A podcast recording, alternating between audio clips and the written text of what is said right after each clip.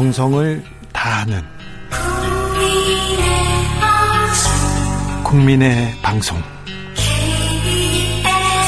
KBS 주진우 라이브 그냥 그렇다고요.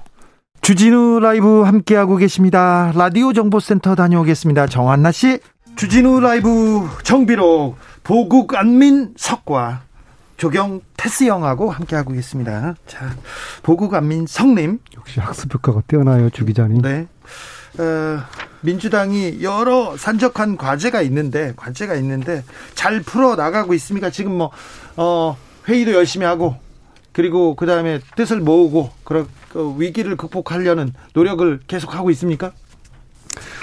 저희들이 하는 노력에 비해서 국민들이 그다지 후한 점수를 주지 않는 것 같습니다. 네. 어, 이제 쇄신이라는 것은 뼈와 살을 도려내고 깎는 거 아니겠어요? 당연히 곡소리가 나야 되는 것이죠. 네. 근데 민주당이라는 집안에서 곡소리가 들리지 않는다 도대체 쇄신을 하고 있는 거냐. 네. 그러한 어, 우리의 목소리를 듣고 있고요. 그러한 이유는 우선적으로 어 뭔가 이제 새로운 인물 그러니까 쇄신이 정책적으로는 시간도 걸리고 평가가 다양한데 인적 쇄신은 국민들이 바로 느낄 수 있는 것이거든요. 네. 그런데 네. 국민들이 기대했던 국민들이 아프게 종아리를 쳤던 만큼의 에, 얼굴이 바뀌지는 않는 그런 측면에서 아 정말 쇄신이 제대로 되고 있는가에 대한 좀 우려를 지금 하고 계신 것 같고요. 네. 네, 다행스러운 것은 오늘 이제 초선 의원들 모임에서 다섯 가지를 이제 집단으로 제안을 했어요. 네. 이제 그 중에 첫 번째가 당의 쇄신을 위한 쇄신위원회를 구성을 할 것을 요구를 했습니다. 그래서 어 이제 음당 지도부 비대위원장을 쇄신위원장으로 요구를 했어요. 네. 그래서 윤호중 쇄신위원장을 중심으로 당의 쇄신을 속도 내고 과감하고 담대한 쇄신이 5월 중 5월에는 아주 과감하게 이루어져야 되겠다. 아, 5월 중에는 네. 좀 가시적인 네. 성과가 보이겠네요. 쇄신하지 않으면 죽는다. 뭐 그렇게 저는 보고 있습니다. 민주당의 지금 노력 어떻게 보고 계십니까, 조경태 의원님? 네, 저뭐 노력하는 모습은 참으로 그 뭐 보기 좋다라고 보고 있고요. 다만 다만 나왔습니다. 다만 현장으로서 윤호중 그 원내대표가 어울리냐 하는 부분은 조금 또 다르죠.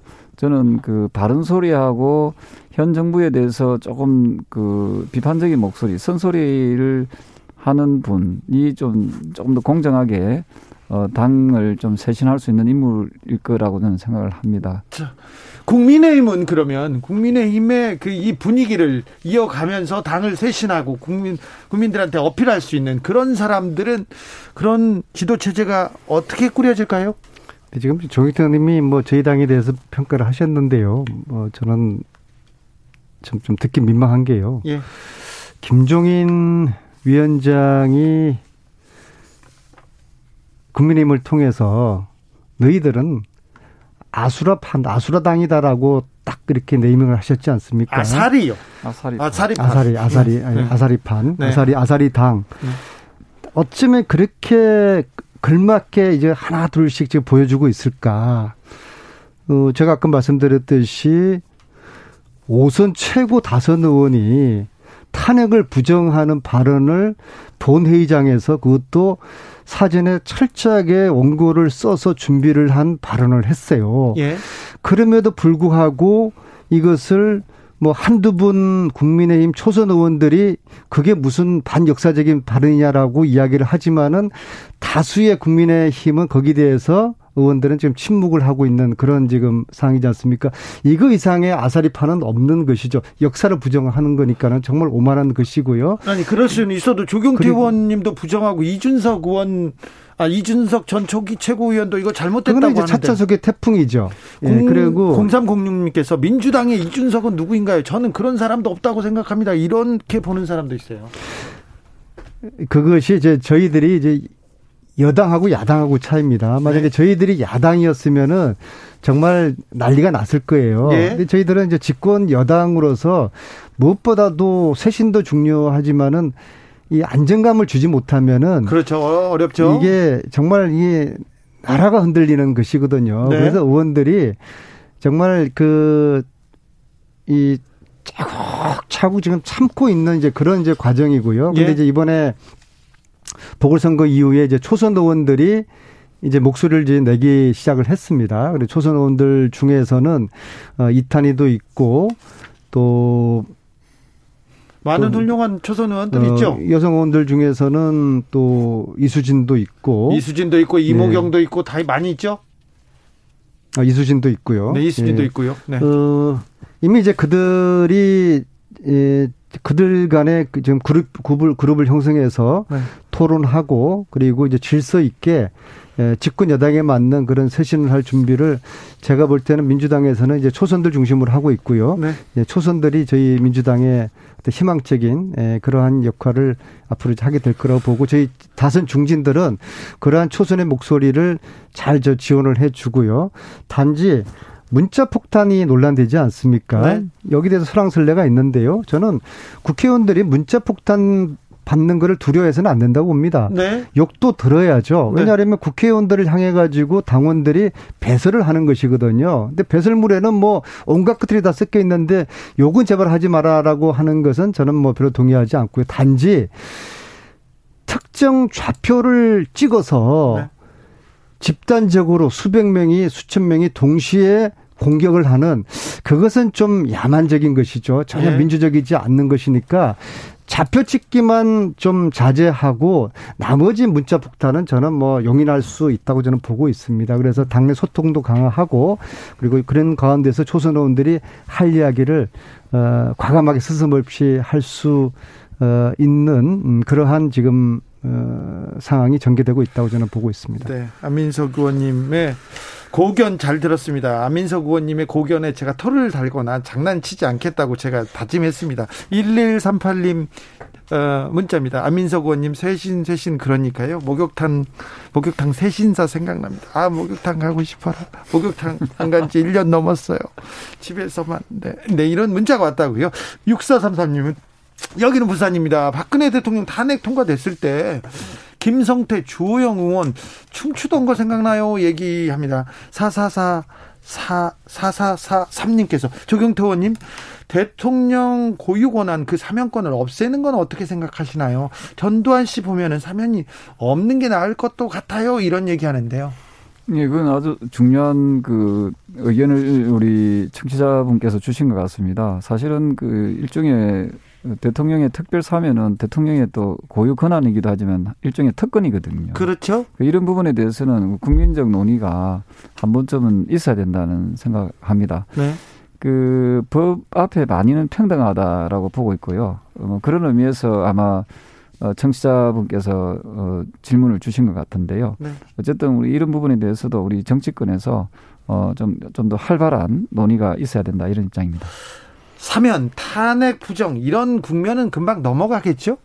네, 그렇습니다. 지금 이번에 그 개인적인 그런 어, 사견이긴 하지만 어, 앞서 말씀드렸던 대로 우리가 양쪽의 그 선거, 보궐선거에서 승리했다는 데 대해서 혹시나 국민들께 비치는 이미지가 예. 또 과거로 회귀하지 않는가 예. 하는 모습으로 비춰질 수 있거든요.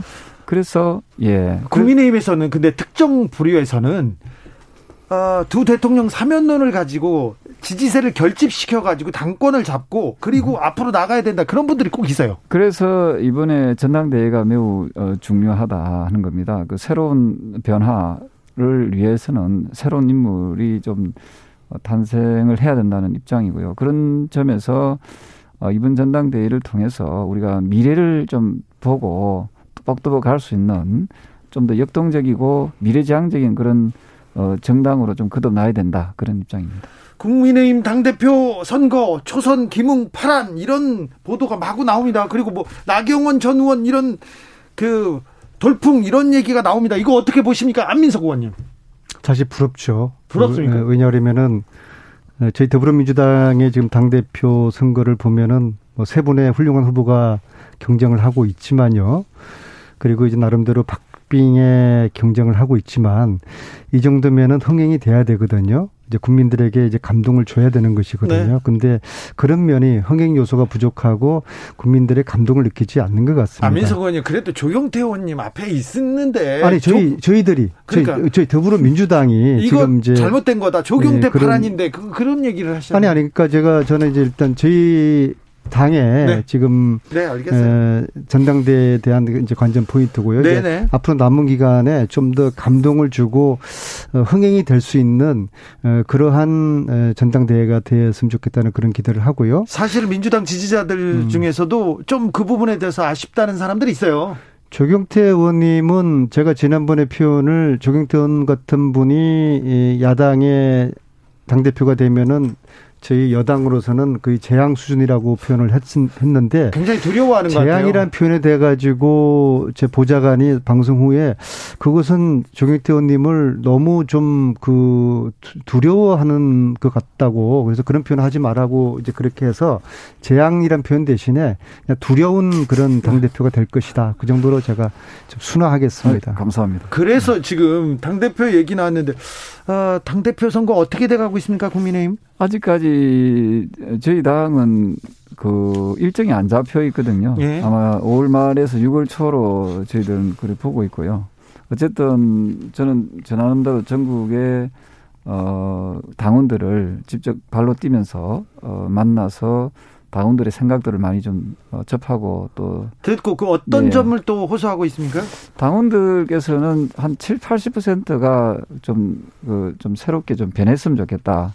하는 입장이고 또 나아가서 어, 이 내년에 대통령 선거가 있지 않습니까? 네. 그 대통령 선거에 있어서 어, 이, 어, 바깥에 있는 그 대선 주자까지 좀 묶어내는 그 통합의 리더십을 좀 갖춘 어, 그런 그 사람이 당대표가 되었으면 좋겠다는 말씀을 많이 하고 있습니다. 아, 조경태 당대표 체제에 대해서 안민석 의원님도 대비를 좀 하셔야 될 것 같습니다. 제가요. 네.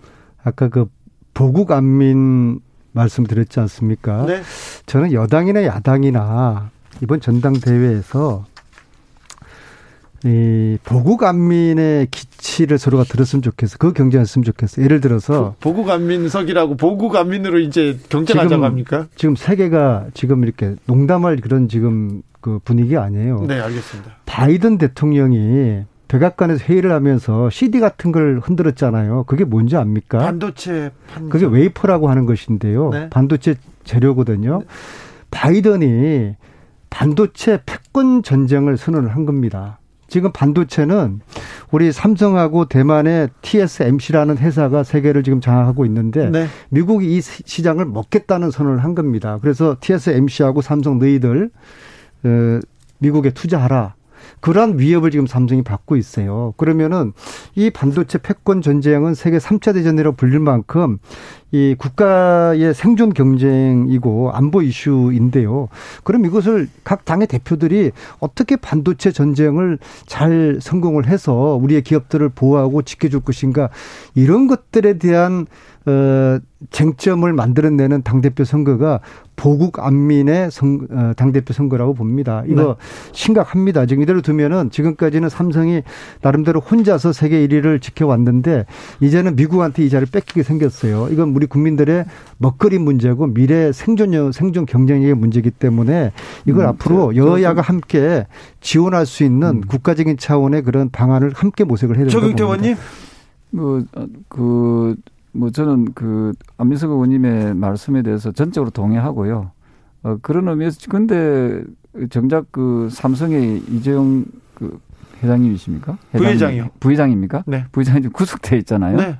그러다 보니까 지금 삼성에 대한 그런 여러 가지 그 어려움, 어, 위기설 이런 것들이 또 있습니다. 그래서 저는 그 지금 안 의원께서 말씀하신 그런 부분들이 좀 어, 부합되기 위해서는 일시적으로나마 그 지금 또 건강도 되게 악화되어 있는 걸로 알고 있습니다. 맹장 수술했습니다. 네, 굉장히 그 그런 부분에 대해서 삼성이 좀 더 정상적인 그 경영을 할 수 있도록 어뭐 일시적인 뭐 어떤 보석입니까? 이런 걸 통해서 그건 절대 특혜의 의미는 아닙니다.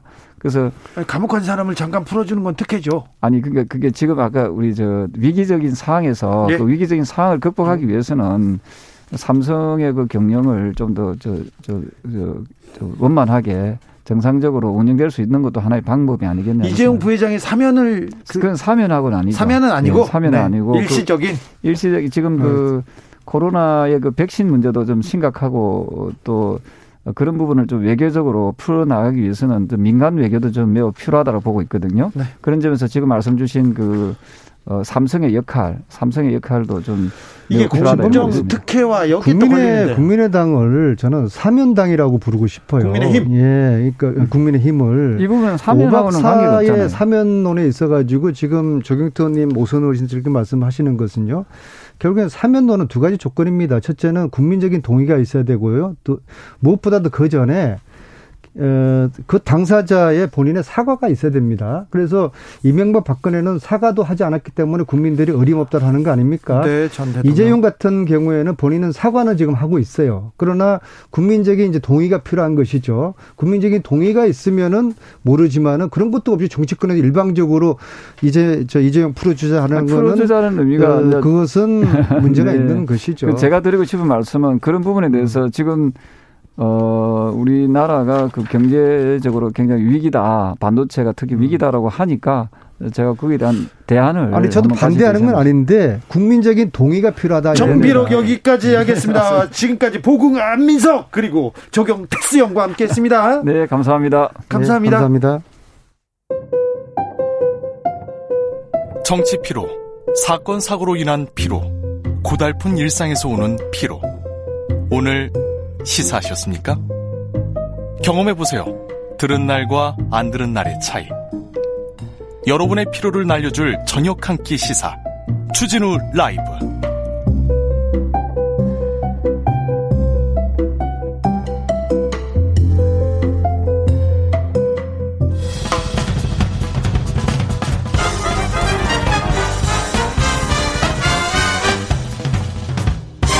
훅 인터뷰 훅 인터뷰 이어갑니다. 일본군 위안부 피해 할머니들이 일본 정부를 상대로 손해배상 소송을 했습니다. 근데 한국 법원에다 했어요. 지난 1월에는 승소했습니다. 그런데 어제 2차 소송에서 패소했습니다. 재판부에서는 현실적으로 외국에 대해서 손해배상 청구하는 게 허용될 수 없다 얘기하고 2015년 한일 위안부 합의도 부정 못한다고 했습니다. 전혀 다른 재판 결과가 나왔습니다.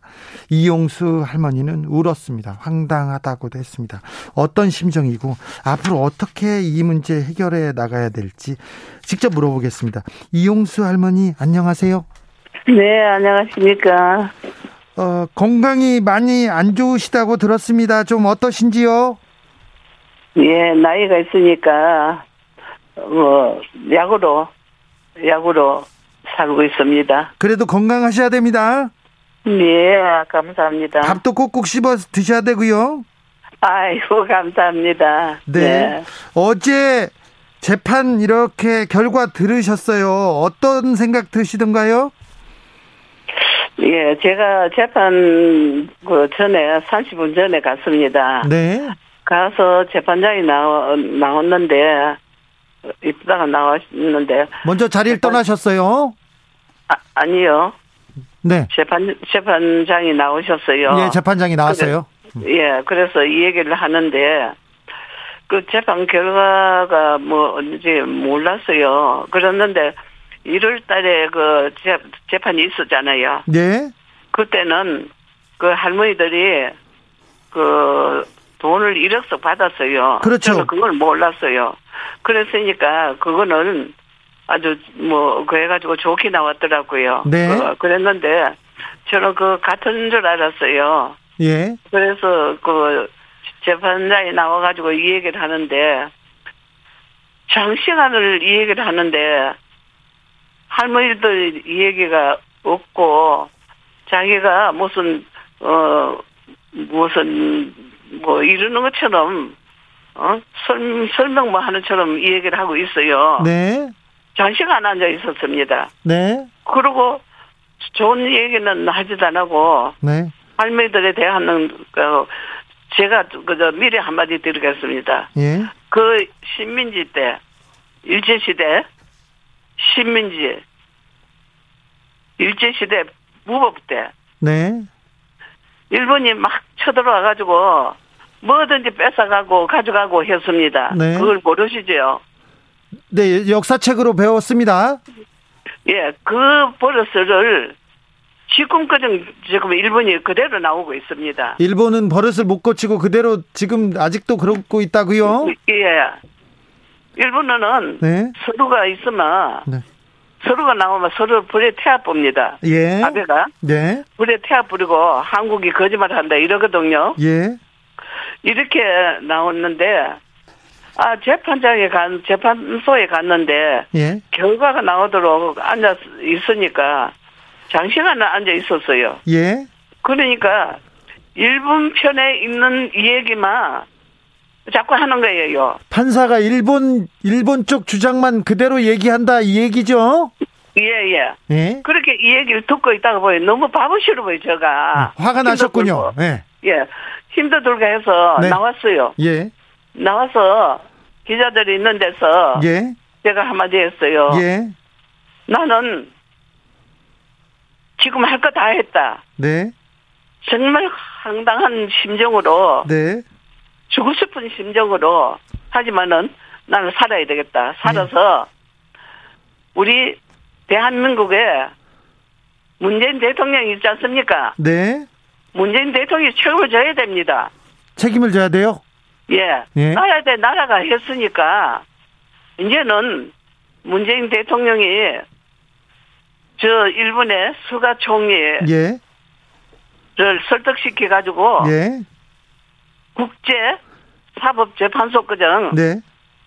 가야 됩니다. 자, 일본 스가 총리를 설득하 설득, 설득하도록 노력하고 그래서 국제 사법재판소로 가야 된다. 이렇게 얘기하시는 거죠? 예. 네. 그, 그, 우리, 그, 저, 대통령이. 네, 대통령이 설득 예. 일본 설득에 나서야 정부가 된다. 책임져야죠. 정부가 책임져야죠. 네. 정부 대 정부에서 했으니까 정부가 책임지고 네. 국제사법재판소는 어디든지 그 일본을 좀 설득시켜 가지고 끊고 가서 예. 자기 잘못을 판단을 해야지요. 예, 예. 예. 그러면 저는 그 국제사법 재판소에 가서 결과가 나면 네. 그대로 저는 지키겠습니다. 네. 할머니, 어제 그 판사님이 예. 아, 2015년 한일 위안부 합의 부정 못한다고 이렇게 얘기했어요. 지난 정권 때 예. 피해자들의 의사 없이 정부에서 합의해 줬잖아요. 그게 잘못된 거죠? 잘못되는 거죠. 그건 아닙니다. 이것은 아무것도 아닙니다. 저는 몰랐습니다. 그래서 그 텔레비를 보고 알았는데 네. 이거는 일본의 간방 그, 저, 국장인데 아주 관방장관. 아무것도 뭐 예, 아무것도 모르는 천 천번에 돌아가지고 있는 국장이고 이거 저 한국에 대한민국에 박근혜 대통령 비서실장 예. 이병기 네. 둘이가 예. 이거는 말로 주고받고 하면서 청와대로 여덟 번이나 왔다 갔다 했어요. 그렇죠. 박근혜 정부 때 이병기 예. 비서실장이 이거 주도했죠. 예. 그래서 여덟 번이나 주고받고 했는 거예요. 네. 이게 무슨 뭐뭐 뭐 무슨 어 합의입니까? 네. 합의가 아니고 장난인 얘기다. 제가 하는 얘기는 네. 일본은 참 감, 과감하다. 어떻게 국가를 가지고 장난을 하나 네. 하는 걸 제가 미국으로 다니면서 이걸 다, 어? 아, 이건 아니다. 네. 아무것도 아니다. 하는 거를 제가 이 얘기하고 다녔습니다만은 네. 왜 그러면 이게 일, 저, 국가 대 국가에서 합의를 했다고 합니까? 네. 이거는 아닙니다. 네. 지난 정부 박근혜 정부 때 있었던 한일 위안부 합의는 이거는 아니다. 이거는 예. 있을 수 없는 일이다. 예. 그때 좀, 피해자 할머니들한테 아무런 얘기도 안 하고 이렇게 합의를 해버렸습니까? 아이고, 없었습니다. 한마디도 없었습니다. 네. 전혀 몰랐습니다. 그리고 돈도 10억엔 받았지 않습니까? 네. 예, 그 이걸 받아가지고 가는데 1월 8일 날 재판이 있었죠. 예, 1월 8일 날 재판 거기 예 성사했는 이 재판 있었죠. 네. 이 할머니들은 1억을 받, 받는다고 했어요. 그렇죠. 그때는 반인도적인 범죄고 반인권적인 범죄니까 국가가 책임해야 된다 하면서 1억 배상하라 이런 판결이 났어요. 예, 그걸 받는 생각에는 그거는 이제 일본 측에서 했는 그걸로 되니까. 근데 근데 이번에 뒤집혔잖아요. 예, 일본 일본이 했죠. 그러니까 이제 이거를 청소를 했는데 네. 저는 그걸 몰랐습니다. 네. 이번에도 꼭 같겠지 생각을 했습니다. 그렇죠. 이번 판결도 똑같겠지 예. 했는데 뒤집어졌어요. 예. 그런데 장시간을 해요. 네. 판결이 네. 그래 빨리 하기 때문에 네. 먼저도 그래 났기 때문에 그러려 하고 있는데 장시간을 듣고 있으니까 너무 가만히 생각하니까 좀 황당했습니다. 이거는 네. 이거는 판결도 아니고 무슨 체계를 강연하다시피 하는 거예요. 이번 판결은 강연처럼 이렇게 그 예. 할머니 두고 이렇게 가르치던가요? 네, 네, 뭐 장시간을 어 뭘 했는 거를 이 얘기를 하고 이러기 때문에 네 판결문은 길게 읽었겠죠. 예, 길게 네. 참다가 네 정말 너무 황당해서 나왔습니다. 네 나와서 제가 눈물 나는 거는 왜 뭐 때문에 이렇게 또 울리고 제가 약으로 약으로 지금 살지 않습니까? 네네. 이런데 이렇게 그냥 이게 또 판결을 하면서 재판자이라 하면서 이렇게 얘기하는 거는 저는 또 처음 봤습니다. 예, 예. 그래서 예. 너무 앉아 있기가 몸도 아프고 해서 나왔습니다. 네, 나와서 기자들한테 하는 얘기가 예. 이제는 할 거 다 했으니까. 네. 근데 이제 우리나라 정부가 나서라. 예, 정부가 네. 문재인 대통령이 네, 대통령이 책임져라. 나서서 자, 예, 일본 정부를 설득해서 국제사법재판소로 가라 이렇게 얘기하는 거죠. 예, 예, 예, 예. 책임지고. 네. 어, 문재인 대통령이 책임지고. 네. 해야 될 거 아닙니까? 예. 국가 대 국가를 했으니까. 지금 사법, 네. 예. 할머니 지금 예. 생존해 계신 피해자 할머님들이 몇 분이나 계시죠? 제가 뭐, 저, 저하고도 한 열다섯 분이 계신다고 봅니다. 네. 국제사법재판소로 가면 아, 또 오래 걸릴 텐데, 오래 예. 걸릴 텐데, 빨리빨리 정부가 서둘러야 되겠네요. 예, 그래서, 그거를, 우리, 이제, 그, 어, 추진, 추진위원회가 있습니다. 네. 지금 추진위원회하고, 이제, 모여가지고, 이제 결정이 있어야 되거든요. 네. 하지만은, 저 생각은 네. 어쨌든 간에 우리나라 문재인 대통령이 네. 책임져야 됩니다. 알겠습니다. 책임지고 네. 그 수가 총리를 설득해야 되는 모르, 모르니까 네. 설득을 시켜 가지고 국제 사법재판소까지 가서 예. 판결로 받자. 예. 받으면 거기에 판결 나는 거는 저는 그대로 지키겠습니다. 알겠습니다. 아무튼 네. 스가 총리든 일본이 나서서 반성하고 국제사법재판소에서 네. 이 반인도적인 반인권적인 범죄 국가 책임 이게 질수 네. 있도록 그때까지 오래 사셔야 됩니다. 건강하셔야 됩니다, 할머님. 그러고 먼저 그저 ICJ 재판에 간다고 했습니다. 일본이. 일본이 한다고 했어요? 예, 먼저 했습니다. 네. 그러니 예.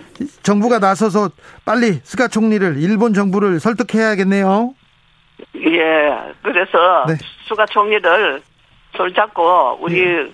문재인 대통령이 책임을 지고 이거 저, 저 IC 재판 과정 국제사법협정 과정 가고 가, 가야 된다고 생각합니다. 알겠습니다. 잘 들었습니다. 네. 할머님 건강하십시오.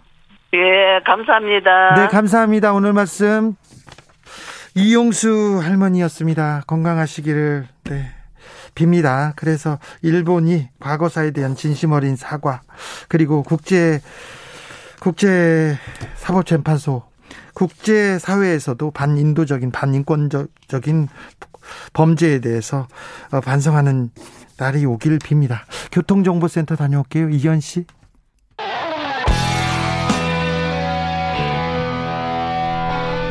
스치기만 해도 똑똑해진다. 드라이브 스루 시사 주진우 라이브.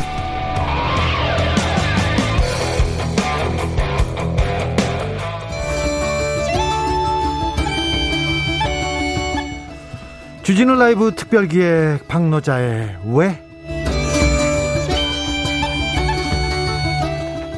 대한민국 사회를 향한 거침없는 발언, 적나라한 비판, 오늘도 겸허히 듣겠습니다. 배우겠습니다. 그 누구보다 한국을 사랑하는 노르웨이 오슬로 대학교 박노자 교수 모셨습니다. 안녕하세요. 안녕하십니까. 네. 아, 2주 만에 뵙습니다. 그간 잘 지내셨는지요? 네, 덕분에 아주 재미있게 잘 책 보면서 지냈습니다. 아, 그래요? 네. 뭘 덕분, 제 덕분은 아니고요. 뭐. 교수님이 훌륭하셔서 잘 지냈죠.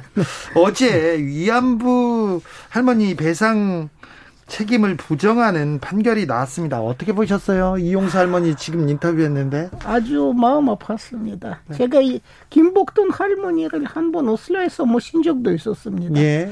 한번 아직 살아 계셨을 때 김복동 할머니를 모시고 저희 학생들한테는 이제 자신의 인생에 대한 이야기 해주시고 네. 본인이 왜 투쟁하고 계시는지 그게 세계 평화에 어떤 기여가 돼야 할 것인지 그런 자신 투쟁의 보편적 의미에 대해서 김복동 할머니는 감동적으로 말씀하셨습니다. 네. 근데 이게 일본이다 한국이다 그것 떠나서 일본에서도 한국에서도 사법부는 대단히 보수적이고 예. 그리고는 인권에 대해서는 너무 무관심하시죠. 이게 인권, 인륜 입장에서 접근해야 되는 거 아닙니까? 그러니까요. 욕, 인권과 욕구원 입장에서 접근해야 하는데 일본이나 한국에서는 사법부는 인권의 논리를 아직은 제대로 체득하지 못하고 있습니다. 반성하지 않는 일본 그리고 인권, 여권 그다음에 인륜을 무시하는 사법부 안타깝습니다. 네, 한국 사법부도 아쉽게도 그런 의미에서는 일본보다 과연 어느 정도 나은지 다른 문제입니다. 네. 네. 저도 그 부분 인정합니다. 네. 지난 보궐선거 어떻게 보셨습니까? 20, 30대 표심 어떻게 보셨습니까, 교수님? 뭐 상당히 그게 어떻게 보면은 필연적이다 할까. 예. 이제 그런 생각도 있었지만은 일면으로는 이분들의 억울함이 과연 왜 이 방향으로 흘러갔을까. 예. 억울함이 당연히 크리라고는 생각을 하고 예. 민심 폭발이 되리라고는 생각했지만은 네. 이 민심 폭발의 방향은 아무래도 저로서는 보기가 좀 안타까웠습니다. 그렇습니까? 지난번 인터뷰에서 2030들이 좀 울분에 차 있는데 이게 어느 정도 극우 매체 프레임이라고 말씀하셨는데 어떤 맥락에서 이런 얘기를 하셨는지요? 울분은 100% 존당합니다. 정말 젊은이들한테 여기서 살기가 지옥에 가깝다는 건 사실입니다. 네. 체감 실업률이 지금 30% 가까운데 네. 그야말로 세계 최고의 교양 수준, 세계 최고의 교, 교육 수준을 이제 수준이 도달한 사람들인데 할 일이 너무 없고 네. 있어도 조임금에 그냥 알바로 고생하는 겁니다. 네. 울분은 당연합니다. 한데 네. 문제는 무엇인가 하면 우리는 아무래도 우리가 독립적 개인이다 뭐다 하지만 우리는 매체로 충만한 세계를 살고 있습니다. 네. 전신문은 이제는 안 봐도 네. 전편을 보죠. 네. 이제는 그 각전에 이제 인터넷에서 뉴스 검색할 때 주로 이제 족볼 신문이라든가 보수 매체 계열의 뉴스가 훨씬 더 많이 뜨죠. 예. 보수적인 예. 유튜버도 있죠. 네. 그 프레임에 너무나 쉽게 걸려 들어갑니다. 그래서 쉽게 끌려 들어간 것 같습니까? 아무래도 이번에는 일부의 투표자들이 그런 프레임에 그 함정에 빠진 게 아닌가 그런 생각을 할 수는 있습니다. 이런 부분에 대해서 여권 그러니까 민주당이나 어, 정부의 대응은 너무 취약합니까? 처음부터는 민심 폭발에 사전에 예방하자고 하려고 했다면은 이분들이 젊은이들의 근본적 문제, 일자리 문제 제대로 해결했었어야 됐고 부동산부터 전혀 다르게 접근했어야 됐습니다. 네. 다주택자 그 임대 사업자들한테 주는 특혜부터 처음부터 없앴어야 됐습니다. 그렇죠. 그렇게 하지 않고 이제는 뭐 민심 폭발 앞에서는 겸허해야죠. 그렇죠. 아, 2030 세대들의 마음을 잘 좀 헤아리고 있는지 잘 모르겠습니다. 정치권에서는 아, 여성징병제라는 화두를 던졌어요. 이, 이 부분은 어떻게 보시는지요? 그러니까요. 그러니까 울분이 참 젊은 남자들의 그 억울함을 네. 이런 방향으로 끌고 가더니 네. 저는 정말 언어 도단이라 할까? 언어 도단이요? 예, 왜냐하면은요 여자들이 군대에 간다고 해서 그거는 남성들이 안고 있는 문제 실업 문제 해결되지 않아요. 전혀 여자들이 군대 가서 고생한다고 해서 예? 그 젊은 남자들의 문제들이 해결되겠습니까? 그리고 시, 실제로는 우리가 여러 가지로 생각해봐야 합니다. 지금 일반 직장에서도 손실원 피해 비율이 14% 정도 되는데 국문화와 그 병원 문화에서 과연 여자들이 진변이 끌려갔고 거기에서 어떤 일 당할 것인가? 그게 그것도 생각해봐야 됩니다. 5년 전에 한 번 그 군, 군 인권 관련의 조사를 했을 때 지금도 많이 좋아졌다지만 구타 등 간혹 가혹 행위 피해 비율이 약 15%라고 네. 결과가 나왔습니다. 지금 요군이 대한민국에서만 2천 명입니다.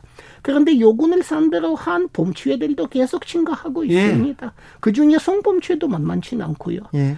그리고 통계로 이야기하자면은 요군을 상대로 한 범죄들이 1년에 한 100, 20, 30건 정도 발생되고 있고 60, 70%는 성범죄입니다. 예. 그러니까 여성들이 갈 만큼 안정한 군대가 아니라는 것이죠. 아직 예. 예. 그 부분까지는 또 미처 생각하지 못했습니다. 20, 30대 20, 30대가 언제 풍족했던 적이 있느냐. 그때 집 못 샀다. 역사 인식도 부족하다. 이렇게 보는 시각도 있습니다. 자, 기성세대하고 20, 30대의 사이에 사, 세상을 보는 차이가 너무 큰 것 같습니다. 그 간극을 메우려면 어떻게 해야 됩니까? 역사 교육은 그런데 이건 20, 30대한테 따질 게 아니고 네. 학교 역사 교육부터 시작해서 매체들이 하는 역사 이야기 네. 그런 것이 우리가 좀 다르게 짰으면 좋겠다는 생각이 듭니다. 네. 역사 교육을 제대로 안 시키니까 문제죠. 네. 너무 열정적으로 말씀하셔가지고 네, 마스크가 네. 계속 내려옵니다. 죄송합니다. 네. 우리가 예를 들어서는 실제로는 7, 80년대 극우 세력들이 집권했을 때 한국의 인권 상황이 어느 정도 열악했는지 역사 교과서 다 읽어봐도 그런 게 체감되지는 안 나오죠. 군대 가서 그 구타 당해 갖고 그 맞아 죽은 사람들의 숫자부터 시작해서 네. 그런 거 뭐, 그런 건 교과서에 안 나오지 않습니까? 네. 그러니까 젊은이들이 얼마든지 온토리로 역사를 배워갖고 과거에 대한 정확치 않은 그런 사고를 할 수는 있죠. 네. 젊은이들의 문제가 아니고 역사 교육의 문제입니다. 아, 젊은이들의 문제가 아니라 역사 교육의 문제고 기성세대의 문제죠, 이거는. 그럼요. 네. 80년대까지도 학교 체벌 당해 갖고 불구조된 아이들만 해도 몇백 명이나 있었는데 네, 네, 네. 그런 건 누구 이야기 하진 않잖아요. 학교에서. 네. 청년들이 좀 분노하고 있습니다. 울분에 차 있어요. 화나 있어요. 그런데 부동 이 경제적인 문제가 가장 중요한 것 같아요. 처음에는 부동산을 사겠다고 패닉 바잉이라고 영끌이란 단어가 나왔고요. 그러다가 주식으로 갔습니다. 그래서 주식 대박 받았나? 근데 대박도 안 나고 잘 안 안 돼서 지금은 가상화폐로 이렇게 몰려가고 있습니다. 이런 현상 어떻게 보시나요? 그러니까 방향을 잃은 사람들의 이제 행동이죠. 사실 젊은이들한테 필요한 것이 안정한 직장과 네. 자기 살 그러니까 구매할 집이 아니고 네.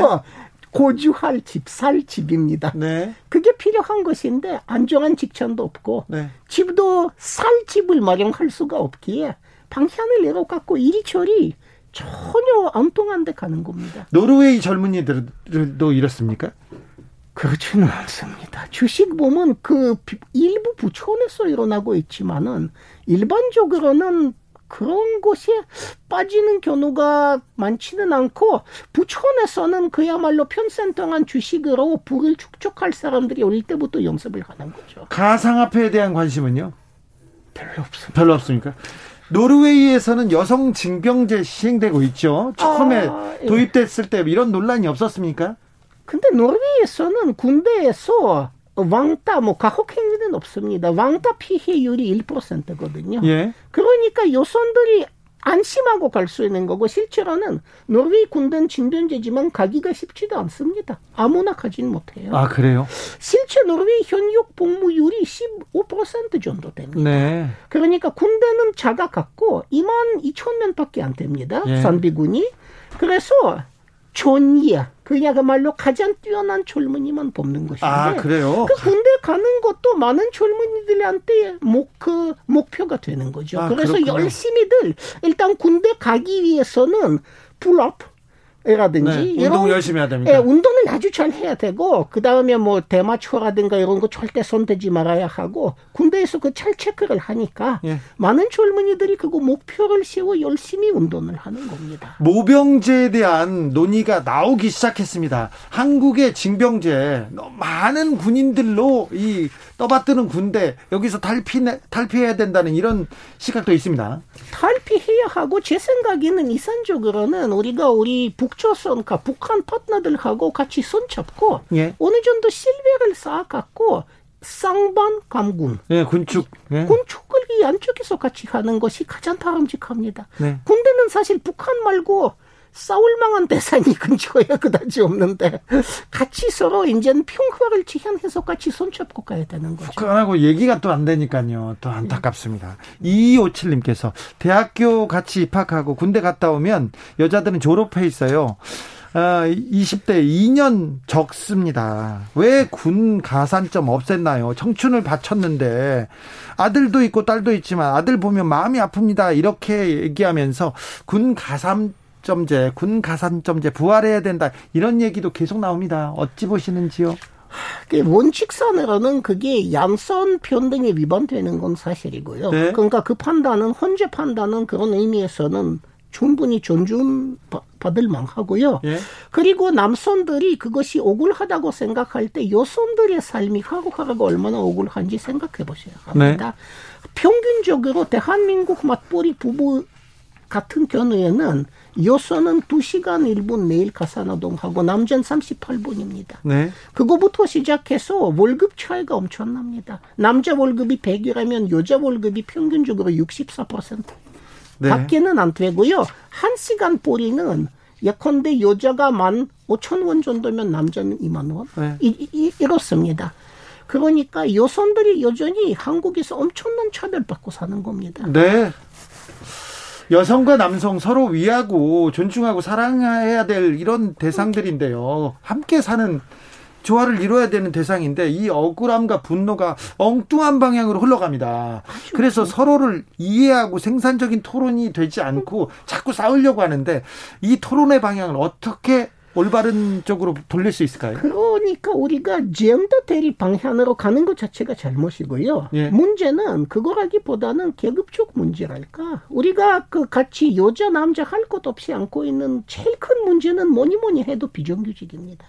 그래요? 남자도 여자도 똑같이 거기에서 고생을 하는 겁니다. 네. 그거하고 조임금 노동력이 너무나 많은 거하고 네. 지금 세제는 사실 다임 다주택 소유자들을 위해주고 있고 집값 내리지는 않게끔 하고 있다는 문제라든가 네. 이 문제는 남자 여자 할 것 없이 같이 파헤쳐야 되는데 네. 이 젠더 대립 쪽으로 간다는 것 자체가 아무 쓸모 없는 겁니다. 아무 소용이 없는데 이 논쟁, 이 싸움을 몇 년 전부터 젊은 남자 여자들이 좀 하고 있는 것 같아서 안타깝습니다. 그게 바로 프레이밍의 힘이죠. 그게 네. 바로 프레이밍의 힘입니다. 그 프레임에 지금 잘 당하고 있습니까? 네, 아주 잘 당하고 있는 겁니다. 왜냐하면은 실제 이 사회 지배하는 사람들한테 젠더 대립의 프레임이 유리한 것이지 계급 대립의 프레임이 절대 유리하지는 않습니다. 이게 보수 언론 중심으로 만든 프레임에 당하는 겁니까? 네, 함정이 빠진 겁니다. 완벽하게. 와, 네. 교수님 오늘 지구의 날입니다. 네. 아, 각국 정상들이 기후회의를 열기도 하는데요. 더 큰 재앙이 닥치기 전에 우리가 실천해야 되는데, 어, 대한민국이 기후위기에 좀 대응을 잘, 잘 못하고 있죠? 뭐, 이명박 때는 2030년대까지는 네. 우리가 이제 기후 그 중, 중립이 되겠다. 이제 배출, 그 배출 차원에서 네. 그, 이명박 전 대통령 말은 시원하게 했어요? 네, 시원하게 했는데 당연히 네. 우리가 지금 보시다시피 9년 내로 그렇게 못할 것은 이제 뻥하니 현재 문 대통령께서는 50년, 네. 2050년이라고 잡아놓으셨는데 실제로는 재생산 에너지 비율이 크게 늘어나는 것도 아니고 탄소 배출량이 이렇게 줄어드는 것도 전혀 아닙니다. 노력이 좀 부족합니까? 거의 노력 자체가 보이진 않습니다. 네. 어, 계획은 고천한데. 네. 어, 조금 더 실천적으로 우리가 뭐라도 해야 되는데요. 지금 바로 바꾸지 않으면 굉장히 큰 재앙으로 다가오고 있지 않습니까, 벌써?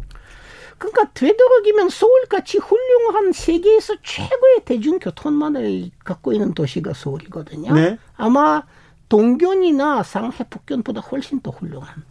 그러니까 여기서 되도록이면은 차 없이 네. 우리가 이제 차 없이 사는 날의 수를 조금 늘리고 이런 쪽에 움직임부터 좀 있어야 되지 않습니까? 코로나 얘기도 해보겠습니다. 지난번 인터뷰 때 한국이 코로나 방역 잘하고 있다 이렇게 얘기하는데 지금은 백신 문제로 조금 어, 논란이 되고 있습니다.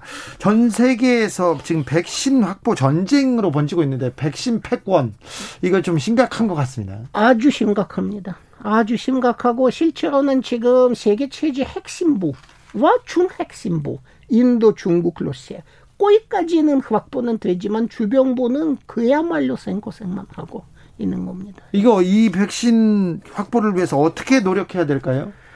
처음부터 대한민국의 과학 기술 전략의 문제입니다. 이건 틈새 전략이거든요. 그러니까 반도체, 자동차, 조선 네. 이쪽은 한국의 이제 응용 과학이나 기술 수준이 세계를 압도하고 있는데 네.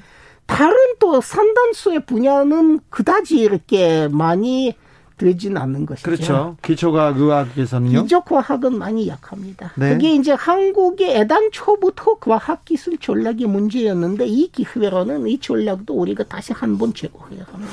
의학, 의학 부분에서는 한국이 선진적인 기술 그리고 뭐 의료보험 체계 이거 잘 갖췄는데요. 그래서 백신 코로나 방역에 어느 정도 잘 대응한 거 아닙니까? 네, 그렇습니다. 물론이죠. 거기까진 네. 그런데 백신 기초 기술은 부족했다. 네. 미국이 백신을 가지고 이걸 무기로 쓰고 있어요. 이 네. 부분에 대해서는 어찌 현명한 현명한 해결책이 없을까요? 지금 단, 단장에는 그러니까 전 세계가 미국한테는 같이 연대해서 이 부분에 대해서는 압력을 넣는 것이 아마 가장 좋은 것입니다만 쉽지는 않을 겁니다. 미국은 트럼프 이후부터 자국 이기주의 방향으로 틀었고 지금도 크게 수전되지 않고 있습니다. 그렇습니다. 예. 그래서 안타깝습니다. 대단히 안타깝습니다. 여기까지 듣겠습니다. 박노자 교수님 오늘도 감사했습니다. 감사합니다. 오늘도 수고하고 지친 자들이여 여기로 오라. 이곳은 주기자의 시사 맛집 주토피아 주진우 라이브.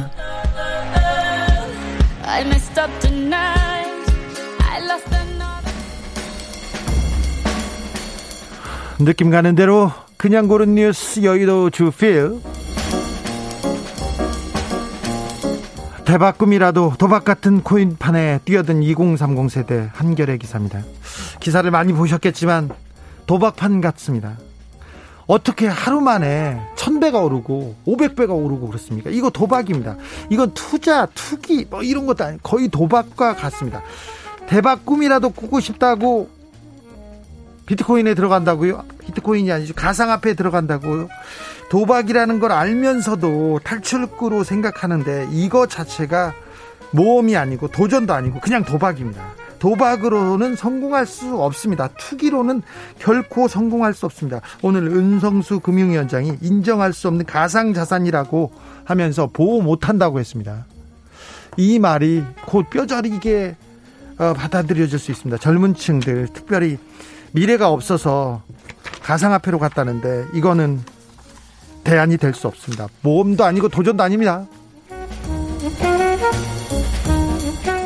뉴욕으로 입양된 코리안 진도 입막에 참견 없이 맨하탄 걷는다 한겨레 기사입니다. 아 미국 뉴욕에 진돗개 페퍼가 살고 있어요. 막 두 살 된 페퍼인데요. 아 경기도 하남시 유기농 유기 동물보호소에서 죄송합니다. 유기농이 아니라 유기동물보호소에서 태어났을 때 여기에 있다가 입양을 가게 됐다고 합니다. 신도께는 천연 기념물입니다. 그런데 왜 미국까지 갔을까요? 아, 따져봤더니 한 해 2만 마리 이상 강아지가 해외로 수출된다고 합니다. 5년간 아, 그 미국 외국으로 간 개 중에 가장 많이 도착한 곳은 미국, 캐나다였다고 합니다. 왜 그런가 했더니 큰 진돗개는 국내에서 입양 희망자가 거의 없대요. 그래서 아, 입양이 잘 되지 않는다고 합니다. 어린 강아지 때는 이렇게 입양됐다가 버려지곤 한답니다. 아, 그래서 미국까지 갔다고 합니다. 진돌이 진순이가 미국 가서 시차 적응은 잘했을지, 버터 바른 음식은 입에 잘 맞을지, 언어 장벽은 잘 극복했을지, 견종 차별은 없을지 걱정입니다. 미국에서 우리 강아지들 행복하길 빕니다.